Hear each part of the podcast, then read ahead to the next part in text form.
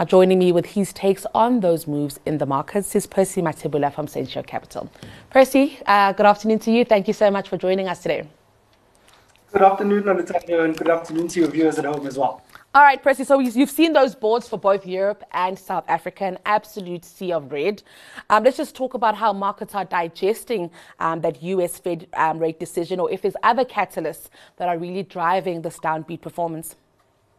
Yeah, no, it's been a tough start for the JSE this Thursday morning. Uh, I mean, as you said, the index uh, was down close to what two percent this morning when we opened, with all sectors in the red, uh, maybe barring the tech index. Uh, global markets are just taking a leg lower, uh, just on the back of that uh, US Federal Reserve uh, announcement yesterday, obviously raising US rates by uh, 75 basis points. This is the fourth 75 basis point hike uh, in a row. Um, and I think the markets were pretty much expecting the Fed to kind of pivot from this hawkish stance and kind of go dovish because obviously inflation, it seems like it has peaked. But um, the federal chairman, Jerome Powell, yesterday saying that it was just too early for the central bank to be thinking about pausing and even worse, further, or obviously cutting rates. So uh, it looks like the Fed will keep, carry on on this hiking path. And I think markets are taking a leg lower just on the back of that news. I think the markets were got uh, in front of them, uh, got in front of themselves. I think yesterday, obviously hoping for that big Fed pivot, uh, but that pivot didn't come, and that's why you're seeing a sea of red all over the place. I mean, all risk assets are down, as you're saying. The rand is blown out to 1841 this morning. Gold also down by 0.7 to 1843. Platinum down by 2% as well to 920. Um, oil is also down by 1.5% to $95 a barrel. So all those indicators are now pricing in probably a global recession because as these hikes continue, you uh, will see obviously the global economy go into some sort of a recession and those indicators are pointing that out at this moment in time. I'll be very honest with you, Percy. I'm actually very shocked that the markets are so downbeat. We've been speaking about the 75 basis points hike for maybe the last two weeks. And um, in my understanding, we, we, had even priced it into the markets because it has been such a tough time. So to see markets um, reacting like this this morning is very surprising to me. And it makes me wonder, uh, you know, when you're in economics 101, they say investors are rational. I don't know, Percy, if that actually continues um, through this uh, logic with the US Fed decision? Yeah, I think markets uh, tend to react to news and they tend to look forward. Mm. Um, so they try to preempt, obviously, future situations. So I think the market uh, going into that announcement last night, I think people were just positioned for a Fed pivot. And the, the obviously the, the, the selling off that you're seeing today is obviously people unwinding those long positions. Obviously, uh, that pivot not coming mm-hmm. uh, from the Fed last night, and, and I think that's the disappointment in the markets today. Yeah, and I bring it back home, and uh, the JSE also trading down um, significantly today. That resources 10 um, composite down by I think 3.43%. We just saw on that board. The miners um, had updates out today, really painting um, a downbeat picture, one we haven't seen um, from them um, in a while. Let's start with Sibanye. they they released also um, numbers that really reflect a tough time for them. Let's talk about what you're seeing from this update. Yeah, um, Sibanye as well. I mean, uh, it's an okay update. I mean, in a market like this today, that's red. Uh, I don't think any any stocks are going to be up. So Sibanye Stillwater Q3 update, production update reported uh, uh, ongoing operational challenges faced by the group. Uh, in the US, uh, PGM production decreased by 40% year on year and 20% by quarter on quarter. Um, SA PGM production decreased by 14% year on year, uh, with Marikana down 23%, uh, weighing on output.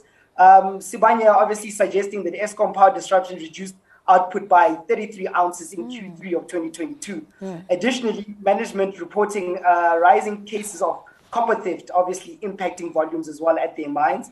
Um, all sustaining costs uh, at the SAPGM mines increased by 20% year on year, uh, due to lower production and uh, broad-based uh, inflation um, and declining uh, by product credits.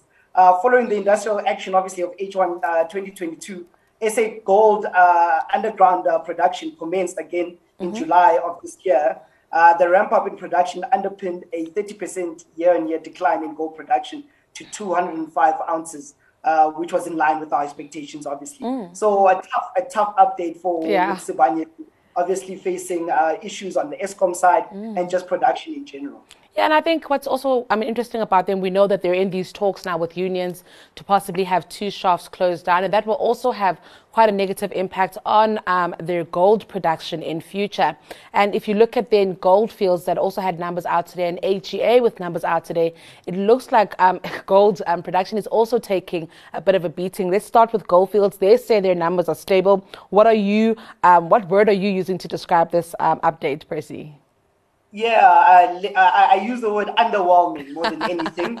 um, I mean, Q3 production updates as well. Production decreased by 1% year on year, 4% quarter on quarter. Uh, costs are also increasing, obviously, with capex spend, obviously, them obviously buying um, ours, obviously, overseas as well. Um, COVID 19 and weather disruptions persisted, obviously, in Q2 of 2022 and Q3 of 2023. Um, and obviously, they're still busy, obviously, in Bolivia trying to relocate uh, the po- population in Chinchilla, obviously to start uh, the build project, obviously of the mine there. Uh, they're still waiting for feedback from um, authorities over there. So mm-hmm. obviously that uh, that that, that uh, operation obviously also going to be delayed. So a very underwhelming set of results from Gold Fields and do you, this morning. And do you feel the same about AGA? Their CEO um, seems to be impressed with how they've managed to fare this time round. Yeah, look, a, lot better I think for AngloGold Ashanti. Um, Q3 uh, results reflect a sequential uh, improvement in production and unit costs.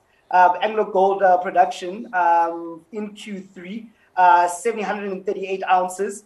Uh, as Obuasi obviously recovered from operational challenges in 2021. Mm-hmm. Uh, cost inflation obviously remains prevalent, and we're talking about this inflation number everywhere. The miners are talking about it, consumers are talking about it, everyone's yeah. talking about it.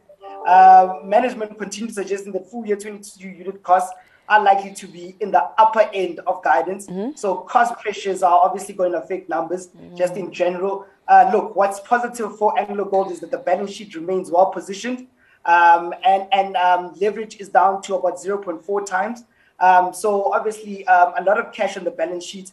If uh, they do see obviously opportunities to grow, um, I think obviously uh, management will be looking to buy either assets or develop assets overseas and obviously to try and push up their production numbers as well.